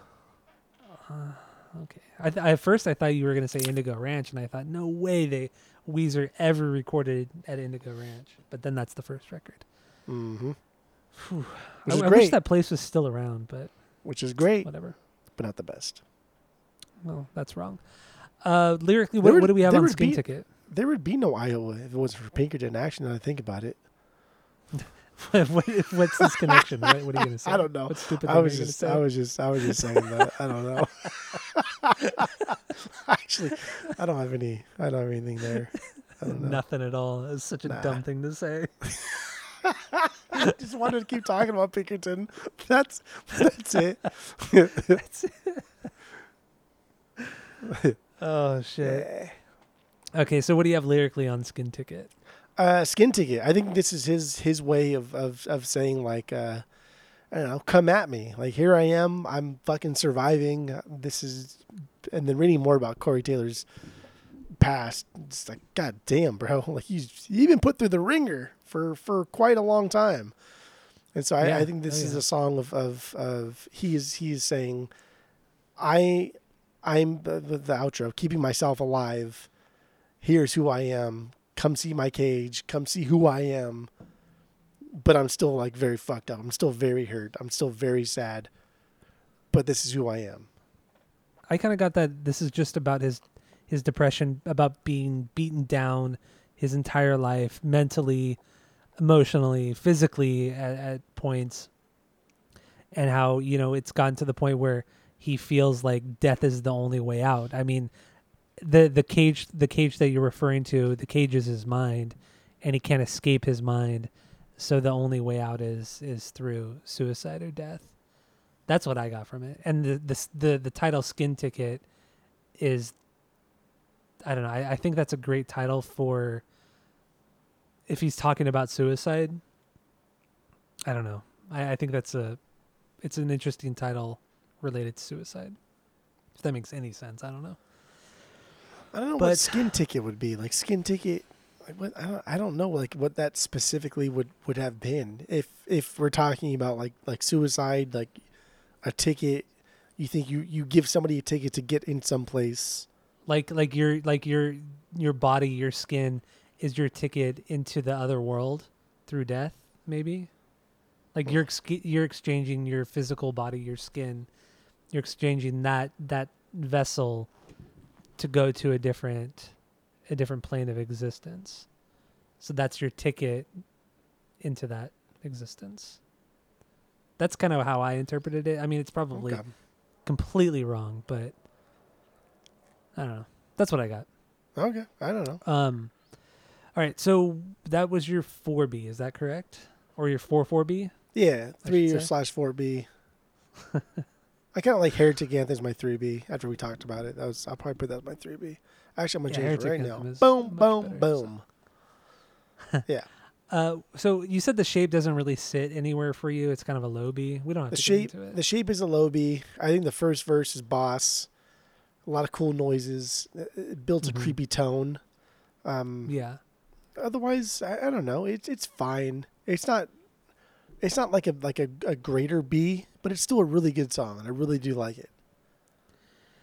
So what I what I think is so in, I mean I don't want to talk about this too much because it's not your not a banger for you. But what I, I think is so interesting about this song is that the the verses are very the way he's singing is not it's like talking. It's almost like a monologue, and and the drums are just kind of this like da da da da da. It's just very it's it's very kind of simplistic, and then the, it drops into this big like open aired kind of chorus you know separate i've lost my only way um, see the shape broken and thrown away and then it drops back into those kind of those kind of weird kind of they're just this is a really bizarre sounding song but it's once it hits the bridge the bridge to me is one of the most aggressive heaviest parts of this entire record this right here makes this entire song.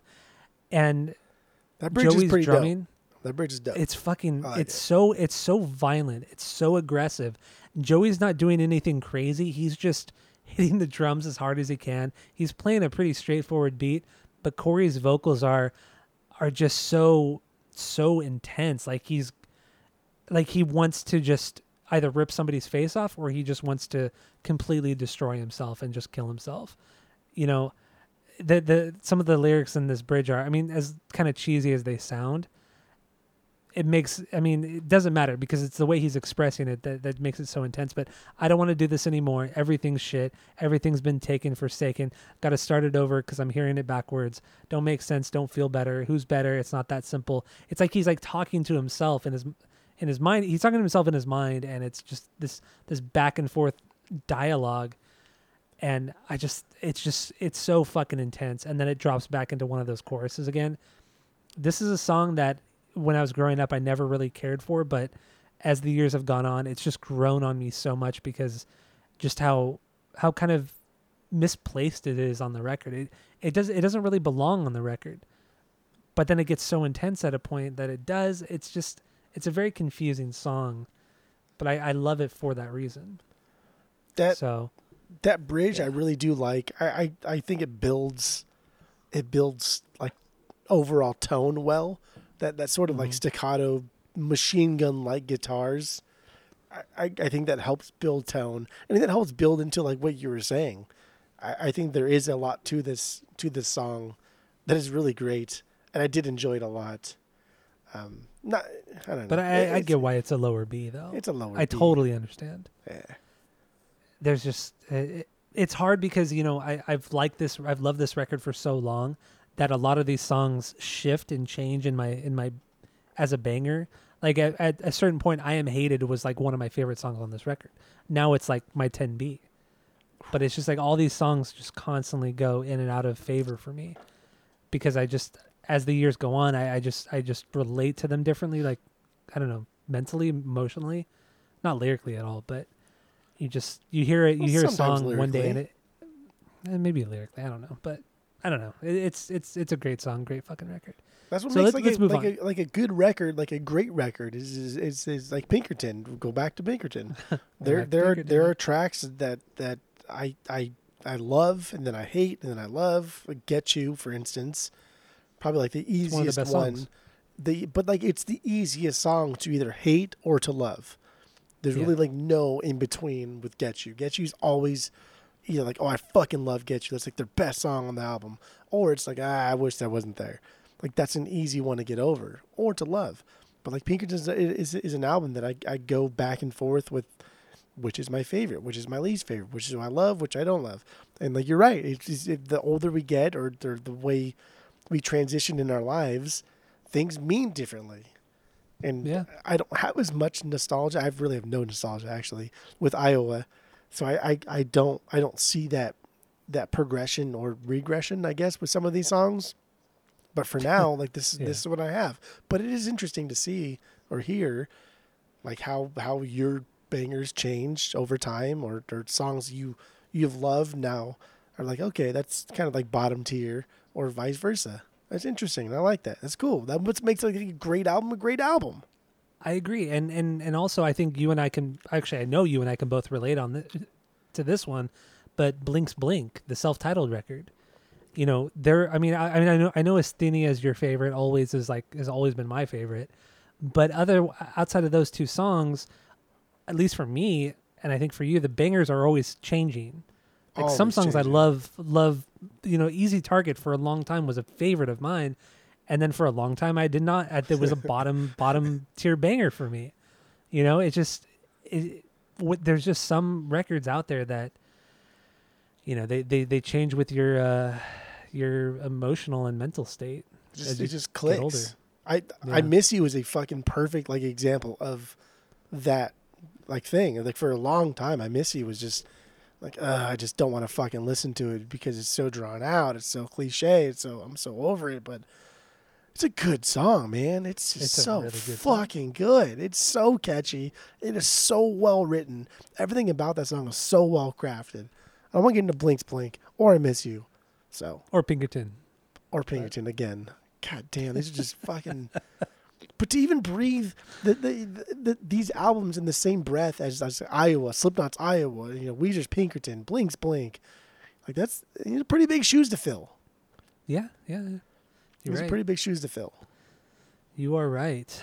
So, what is your um? Oh, you, you said your four B was uh, skin the skin tickets. Yeah. What was your four? Oh, the shape. No, Three B was the The shape. Shape Four B my- was the the sh- anthem, heretic anthem. This is the Yeah, yeah, heretic yeah. anthem. Tell all your friends now. So fucking annoying. Five B. What's your- what's your 5B? five Bs? Five B is everything ends. Everything ends. Okay, that's my that's my five B as well. Oh damn, girl. You were all fucked and overrated. I think I'm gonna be sick and it's your fault. I hate the oh. lyrics, but it sounds so cool when he says them. It's so it's so demeaning. It's so it's so like aggressively like derogatory, but it's also sad. Right? Yeah. It's like it's like it's it's so it's so I don't I'm not fucking Dr. Phil over here, who's probably the greatest psychiatrist has ever been uh, ever. um, but it, it's so it's so what what do you call projecting? It's so projecting. It is, Right. yeah. You're you're wrong, fucked, and overrated, and think I'm gonna be sick, and it's your fault. Like that's, I, know, I feel like that's projecting. That's him being so fucked up with himself, so so not at so not okay with himself that he's not blaming other people and telling other people how much they're bad, but not realizing that I don't know. Maybe there's a middle ground there. I don't know. I really love putting the chorus in the intro. Also, it makes the choruses later on mean more, and we just yeah, don't. Totally you don't agree. you don't see that often like if ever like like very very rarely do you see that and the intro in this one is super sloppy it's fucking weird doesn't really fit none of the other later choruses sound like the intro chorus i fucking love No. that i love that so much as as much as I don't like songs where where it's just like the vocalist that's kind of starts the song, it works. It works in this context, just because the song itself is just fucking awesome. This record is is another level great. Um, but yeah, normally I wouldn't like this kind of stuff. The chorus starting like that with with core with the vocalist singing singing it, but it works. It it does work. The Well, first verse wait though, and bleed right doesn't wait and bleed start off with that stupid fucking it does. Yeah, wait and Bleed does it too. but That's a great it fucking song too. but that is but that does it so shitty though come on the intro to wait and bleed like do you think that's great do you think that could be better Um, it could be better, but it's still fucking fantastic. Oh, I just I can't stand it. I really just don't like it. Like the intro to this, the intro to everything ends, the way it is sloppy, kind of similar to Wait and Bleed. It works. It works because this song is sloppy. The song is the song is like aggressively sloppy. The song is aggressively I don't know. Confrontational. Until this week, I never knew the lyric. The first line of that that chorus was "You are wrong, fucked and overrated." I always thought it was "You're all fucked and overrated." I think I like my version better. You're, all fucked, fucked and overrated. instead of "You are wrong, fucked and overrated." I like mine better. Your version But- makes it more childish, which I guess would play more into th- kind of like the the the theme of the album. Not necessarily Yeah. childish, but very very uh, honest, right? Dumb. But also, you know, when I first heard this, I was what 14 years old, so I was a kid. You know, 13, 14 years old when this record came out.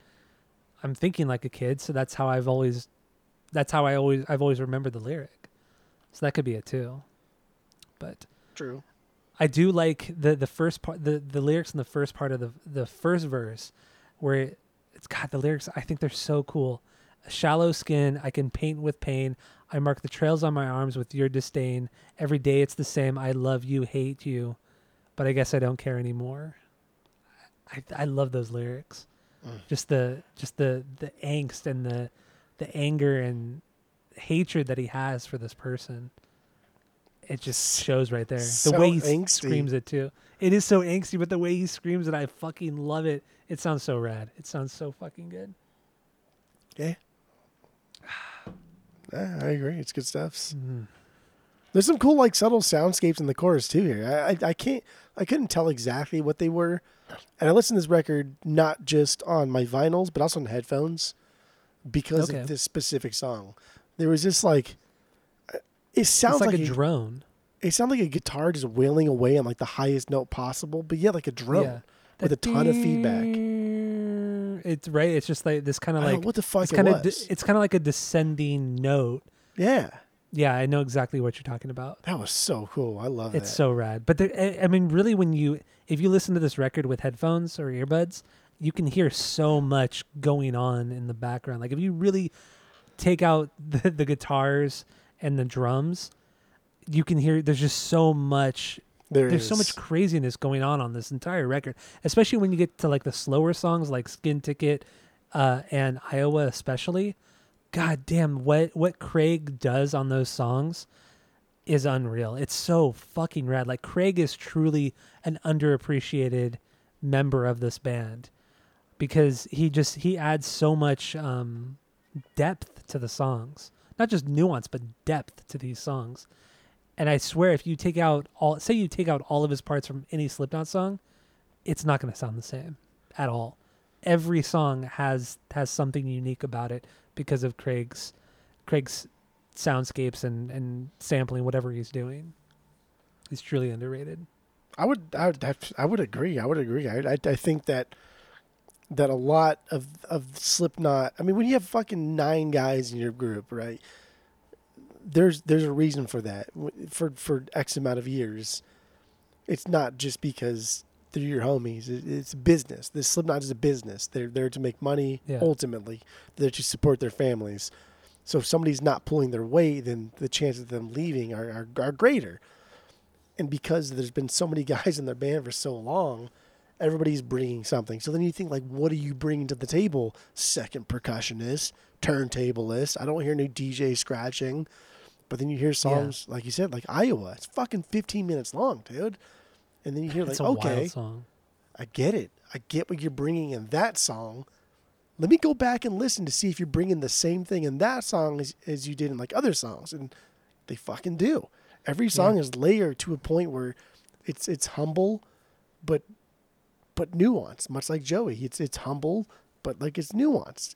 They're adding things in there that you don't pick up on the first listen because you're listening for vocals, ultimately drums, and then guitar and bass Yeah. you know, but there's still what four or five other guys in the band that are doing know. things.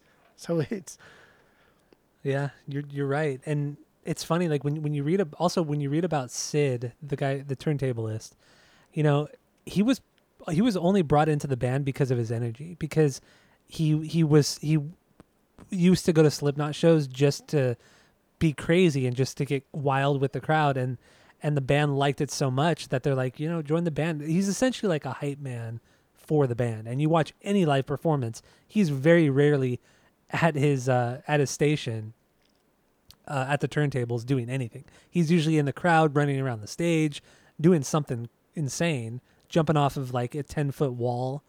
You know that's just the kind of shit he does. So he's like the hype man. Craig is the one who like i feel he does like all the the background stuff like every member has their their specific role in this band whether it's music or whether it's performance or whatever you know it's this band is so unique it's it's so cool i love this band yeah, But- they they're they are something else. They are something Yeah. else. should we play a little bit of everything ends what, what do you want to do uh, how many more songs do we have to do or talk about We got like half more. I these are all my lower B's. I would like to get into Iowa for at least a minute okay because it's 15 minutes long. It's it's not like a B Yeah. because I'm not gonna playlist that shit. It's gonna break up any kind of playlist I have. But fuck, man, that is a banger of a song. That is so fucking good. That is amazing. That is the perfect closer you could have for this album. i agree i, I It is It's a so song- good. It's a song that just like builds and and drops and builds and drops and it doesn't it I it doesn't really go anywhere. It just kind of takes you on this weird fucked up trip. That's what it does. There's heavy moments, there's crazy soundscapes, there's there's a bit of everything on this song outside of like guitar solos. You know, it has everything else. Yeah, It's a in- fucking insane song. in much of the way like like Daddy, right from your from your boys, Yeah. like puts you on like a journey, and after you're done listening to that one, you're like, wow, what the fuck, dude? I I feel, I just I feel weird. I feel yeah. like I felt the same way about Iowa. I, I I didn't feel bad. I didn't feel angry. I didn't I didn't feel weird. I just I I feel feel something. I don't know what it is. I don't know. I don't know. Yeah, it's but and I like the way that. Corey Corey just he goes he's all over the place vocally, with with his talking, his whispering, screaming, Oh, it's all very he's- deliberate. It's all very deliberate. Yeah. Nothing's just thrown out there. And again, it's 15 minutes long, and Corey does not sing for 15 minutes. No, So it's no, no, no. very, it's very, very deliberate. He chooses his words wisely.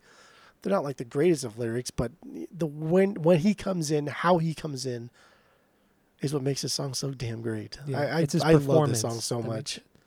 I think it's fantastic. But I agree with you too. It's not a playlistable song. It's something that can only that should only be listened to in the context of the record to close out the record. Even just listening to the it, listening to the song individually, it's not the same.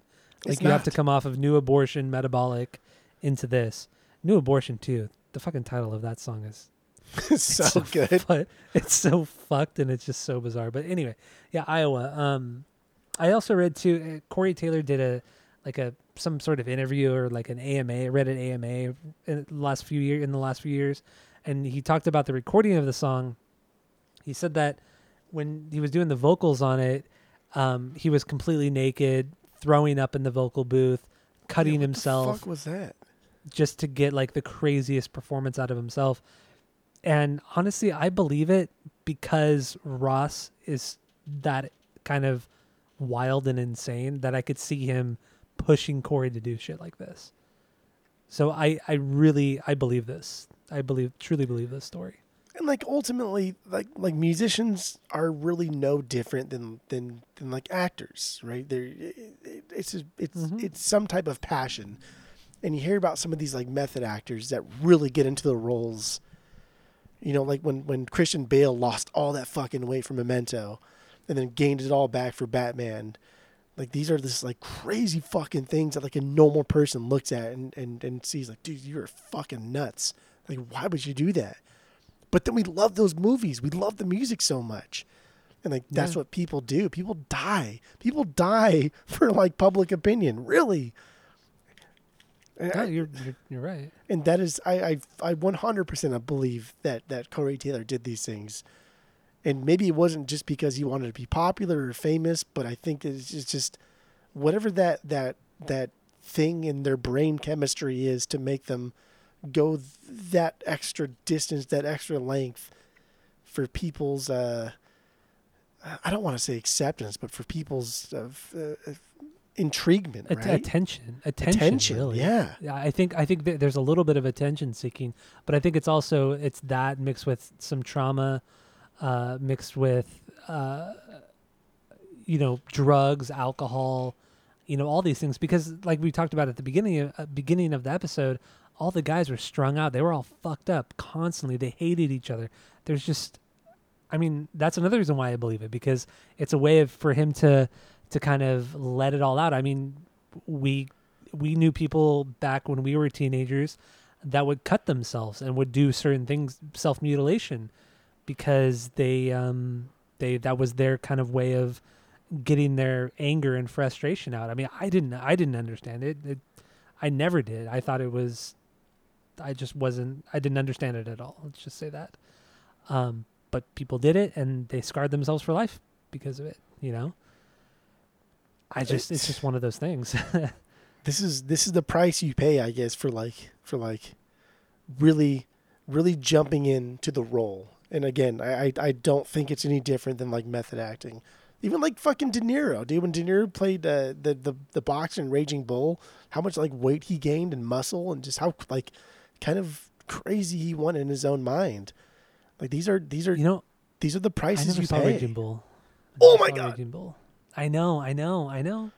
It's stupid. I know. Okay, But I never did. well, that's all right. That's fine. No, Honestly, like- I know, like the- I, I should see it. I, I know I should see it. honestly, like the only reason why I've seen like like if you just Google like the top fucking the AFI top 100 of all time, the only reason why I've seen all of those is because when I worked at Blockbuster, I was just renting movies left and right, and so it was Yeah. just easy for me to watch like Casablanca or, or fucking Talk about an overrated movie. Uh, fucking uh, what's your other what's your other favorite mu- movie that you love Don't so much it. that Don't that say I, that it. I, what I, Gone Don't with the say it. Wind. Oh god. Ah, Gone with the Wind, one of the greatest movies ever made.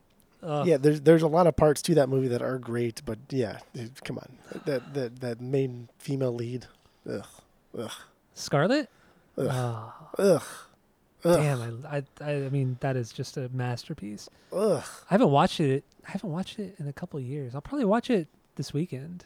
Yeah, Besides- yeah, I'm gonna watch Gone with the Wind. Yeah. Besides like Ben Hur, I think I think Gone with the Wind has like the coolest set piece I've ever seen in my life. Like Ben Hur, part? that that chariot, just the, the just the pan out of all the soldiers dead on the field. Oh yeah, on Like yeah. that was Or it, just, the- it keeps town. panning. It keeps panning and panning and panning. Like how, and it was how all many real. how many more can they people. say? How many more can they lay? How many more can they lay? But like the coolest set piece and tragic too. But like Ben Hur, the chariot race, man, they built the fucking Coliseum to actually Yeah. race to race horses, to race chariots. What do you race? Do you race a chariot or do you race, do you race a horse? Well, you race horses, but you're on a chariot riding the horse. But it's not like a horse race. It's like a chariot race. You just have the horses pulling you. I don't well, know. I mean, but What- it's still a horse race. But like you're not What- betting on the the, difference? horses. You're betting on the chariot. It, it it's you're like having like a like a Ford is- Mustang. It's like having a, a, a Chevy Camaro race, but you're not betting on the engine. You're betting on the car, the driver, right? I, uh, st- I don't. I, I don't think that's a fair comparison Why not? because it's, it's like saying you know the, the jockeys are the ones who are, are who are racing, not the horses. But it's the yeah, horses. you who ever are seen a racing. fucking horse race without somebody on his back? They, they go crazy. They go fucking left, right, up, down, But underground. they swim. Why do you think it's called? Why do you think it's called a horse race and not a jockey race? I've never been to a horse 'Cause the race. horse do, are, are all horse races? Do they have somebody on the back, or they just they don't just like release horses? Do they? Did it? No, no. You're thinking of dog. Ra- you're thinking of dog racing. They they do Honestly, I have no fucking idea. I literally in my mind right now, if somebody told me that, like, do they actually release horse? They, no, there's no way. There's no, no, no, way. no, no, no, no, no. They- Every horse has a jockey on the back, right? Yeah, or they have them on a little chariot. You've seen that shit too, right? But like, eh, but there's never a horse race where it's just wild Which is- horses. no, no, okay, no, no, no, not like dogs where they chase a little rabbit thing going around. no. Isn't that weird? Like the dog racing thing. That's like that's like the lowest of the low. That's like like rock Yeah, bottom. that's fucking like, poor it- people shit. Like if- if, I'm gonna if bet, betting- I'm gonna bet on horses, bro, with a fucking guy in the back of it. Dog races. Throw a fucking pack of baloney out there. See how? Who cares? If Dogs. you're betting on dog racing, man, you're you're you you really hit below rock bottom. like That's- there, like nothing good has ever come out of dog racing. Dude, the first It's episode of The Simpsons bizarre. is about dog racing. Oh God, it's stupid. It Horse stupid. racing's stupid too. Horse racing is equally as fucking stupid and terrible and awful and should be banned. I don't know. I don't know how the fuck any kind of like animal racing is still like legal. Uh, in, know, in, right? in the most of like the the free world, it, it boggles my mind. Yeah, it's bizarre. There's so many things to bet on. So many things to bet on. Like why the fuck? You How- can literally how? bet on anything. You Anything. can literally bet on anything. Yeah. Ugh. Ugh, yeah, it's very stupid. yeah. So so so I guess I don't know. I guess we're in a record wrap up here. It feels like an appropriate time. Yeah, we're we're, we're, we're talking about dog racing. So I, Yeah. I think we've I think we reached the end of the line. I think here. we've hit rock bottom here. yes, exactly. Okay. All right, so so let's give our final thoughts on Slipknot's Iowa, and then we will rate this record based off based off of our world famous three point rating system, where three is a perfect album, two is a good album you're going to continue to listen to, one is a bad album, give it a shot, and zero is the worst thing you've ever heard. So what do you got, Jeff? Go. I, I like I like albums that do something. I like albums that take me someplace. I like albums that, that make me feel, that make me question, whether it be be a political thing, a religious thing, just an interpersonal thing, or just I don't know, make me think like, wow, man, you got fucked up, and that is that is Iowa. Iowa makes me think like, wow, dude. You, you guys got fucked up. You guys, you guys grew up in Iowa, which I looked it up. It's close to like Michigan and Chicago area which Yeah. if I if I was a betting man before I looked it up, I would have put it over like in the the Utah area. Oh, okay. I, I, who I Iowa? Who gives a fuck about Iowa? Good God. So All of our so One listener who lives in Iowa is probably going to be banging his yeah, head the the wall. one resident of Iowa will be uh, upset. Yes. um, I, I I I enjoy things that make me think, not like not necessarily just on an intellectual plane, but just make me think like, wow, what the fuck is happening? What were you going through? Why did you write this? Much like Ross Robinson, maybe. Why did you do this riff? Why do you think that riff is good? Why do you think that placement of that good riff is good? A lot of these things going on here, and and Iowa is maybe not as as as catchy as not as approachable as Slipknot. Slipknot, but I don't think. I don't think I've ever heard in, in my life. I don't think I've ever heard anything as hateful as Iowa on on a on a on a grand. and There's a lot of shit grindcore bands that will put out hateful things. GG Allin done stuff that is hateful Yeah. for the sake of being hateful, but I don't think I've ever on a on a more more popular scale have heard anything as hateful as Iowa put out, where everything is is everything is bad on this album. Everybody, everybody's mindset, the way they treated each other, their family life, their personal life, everything was bad. And this is just a very dark, dark, dark album. And it comes out and it's just fucking so good. It's so melodic. It goes somewhere. Yeah. It does something. It's allowed to breathe. Even the slower songs that I find are, are lower B's. Those are the breathing songs. Let me take a breath. I'm a fucking ex- after after Disasterpiece and and and and, and be- be- people who have shit before. I'm exhausted. Two songs deep. I'm I tired. know. I'm fucking tired. And the only the only kind of relief you get in my plague is the chorus. That's it's, it. it's catchy. That's it. That's the only relief you get. But then you you drop right into everything ends, and then Heretic Anthem, and, and it's just like you're getting kicked in the face again, and then and then and then you finally get like a proper kind of a, proper relaxation, I guess you could say, with Gently. You know, you finally get that relief. I guess yeah, relief is the better word. Really Gently Yeah. and then it kind of builds more into Left Behind. It builds more into the shape, and then it gets super heavy and fast and I Am Hated, and then and then it's just like chaos again. yeah. It But it's just like starts dark chaos. It's it's not like it's not like fast aggressive chaos. It's like dark chaos. And uh, and, I- It's it's weird. It's so fucking strange. and and, and and to compare it to like a lot of like the hardcore melodic hardcore like bleeding through right it's just that's just super aggressive constantly Yeah. But it's not like complex music. It's just aggressive for the sake of being aggressive. So therefore it's not quite that aggressive because it doesn't build you up or break you down the way like a good movie would. Like a good Yeah, no slasher a good movie will build you up will break you down will tear at your heartstrings. Whereas as like bleeding through which is still cool and I, I i have i think i have one album on the vinyls which is great and it's fun to listen to and i just want to kick to start the night with something just stupid aggressive but that's what it is it's stupid Yeah. aggressive this is It is. Yeah. this is like a horror movie this is like a horror movie that that that will just never stops it just never fucking stops whatever your scariest movie you've ever seen in your life this is like this is it the, the, the music equivalent of that and uh, Yeah, I just I, right. I've I've uh, God I've just never heard anything like this. I, I I think maybe Slipknot Slipknot is a better overall album, but I think what this did.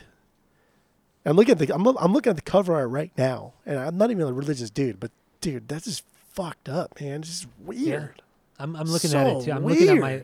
I'm looking at my vinyl record right now. It's uh God, I have it perched up on my uh, my record player right now. Yeah, let's uh it's it's a dark looking cover. dude, this came out like right before September 11th too. Just oh, Yeah. oh This is one of the albums that was banned. We weren't allowed to play Banned? it. Yeah. man. Isn't that fucking stupid? Oh, God. of course, that whole that whole. what was it the the radio the the FCC?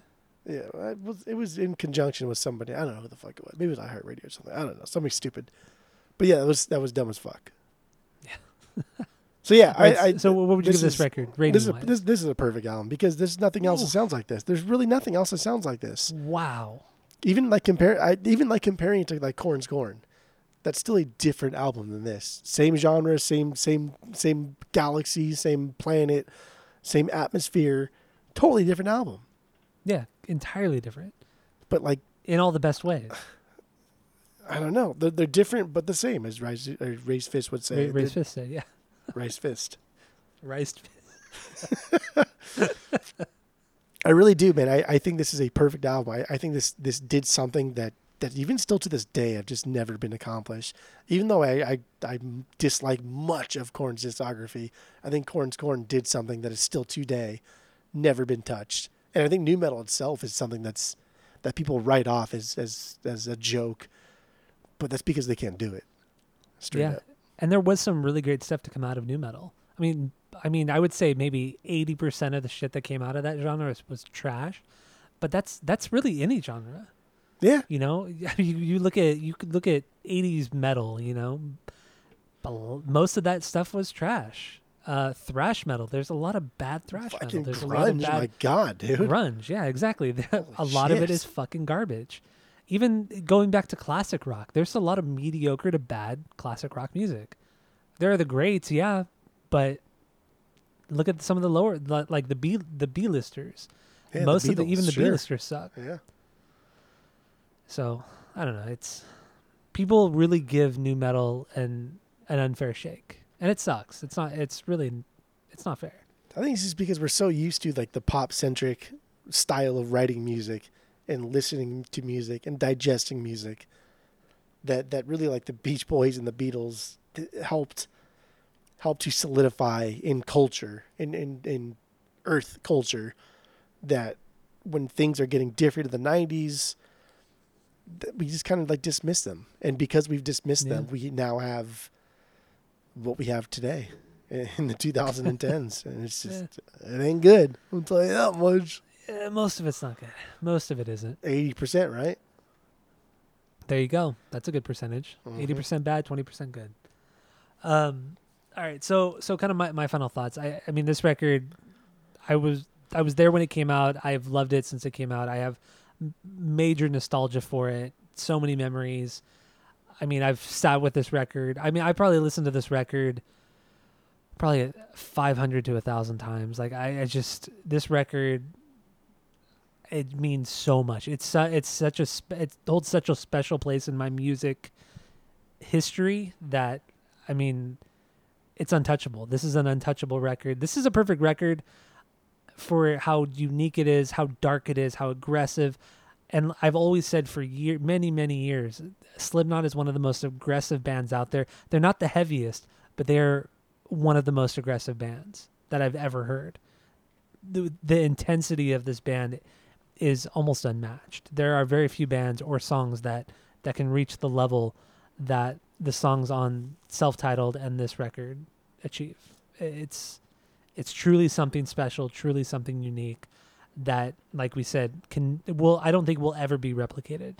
Ever, ever, ever, ever. It's just not going to happen. no way. It's like it's like saying somebody's going to recreate Zeppelin 4 or any any of the the great Zeppelin albums.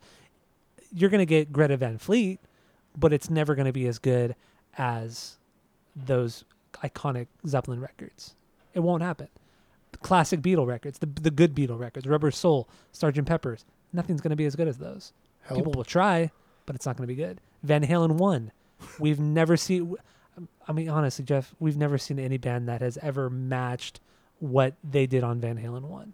no you There- never will There's nothing even close. Nothing even close. And this is another record where nobody's ever going to come close to it.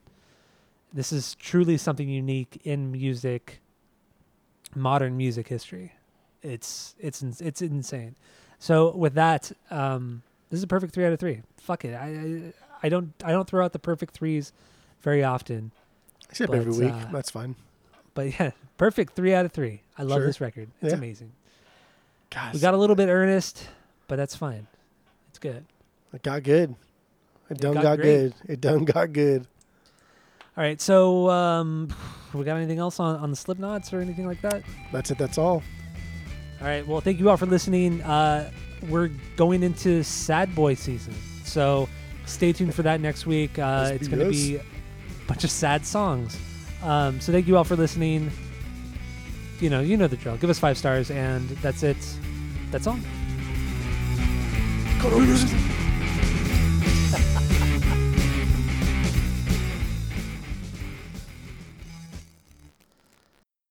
Whew. Which I, is I wish that place was still around, but which is great whatever. but not the best Well, that's wrong. Uh, lyrically, what, would- what do we have on Skin be- Ticket? there would be no iowa if it wasn't for pinkerton action now i think about it what, what's this connection? What, what are you going to say? I don't know. What stupid I was just, gonna I was just, I was just saying that. I don't know. Actually, I don't have any. I don't have anything there. I don't know. Nothing at all. It's such a Nah. dumb thing to say. I just wanted to keep talking about Pinkerton. That's that's it.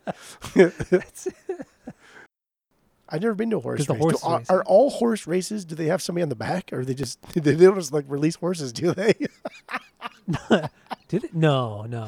You're thinking of dog. Ra- you're thinking of dog racing. They they Honestly, I have no fucking idea. I literally in my mind right now, if somebody told me that, like, do they actually release horse? They, no, there's no way. There's no, no, no, way. no, no, no, no, no. They- Every they horse has a jockey on the back, right? Yeah, or they have them on a little chariot. You've seen that shit too, right? But like, eh, but there's never a horse race where it's just wild Which is- horses. no, no, okay, no, no, no, not like dogs where they chase a little rabbit thing going around. no. Isn't that weird? Like the dog racing thing. That's like that's like the lowest of the low. That's like like rock Yeah, bottom. that's fucking like, poor it- people shit. Like if- if, I'm gonna if bet, betting- I'm gonna bet on horses, bro, with the fucking guy in the back of it. Dog races. Throw a fucking pack of baloney out there. See how? Who cares? If you're betting on dog racing, man, you're you're you you really hit below rock bottom. like That's- there, like nothing good has ever come out of dog racing. Dude, the first It's episode of The Simpsons bizarre. is about dog racing.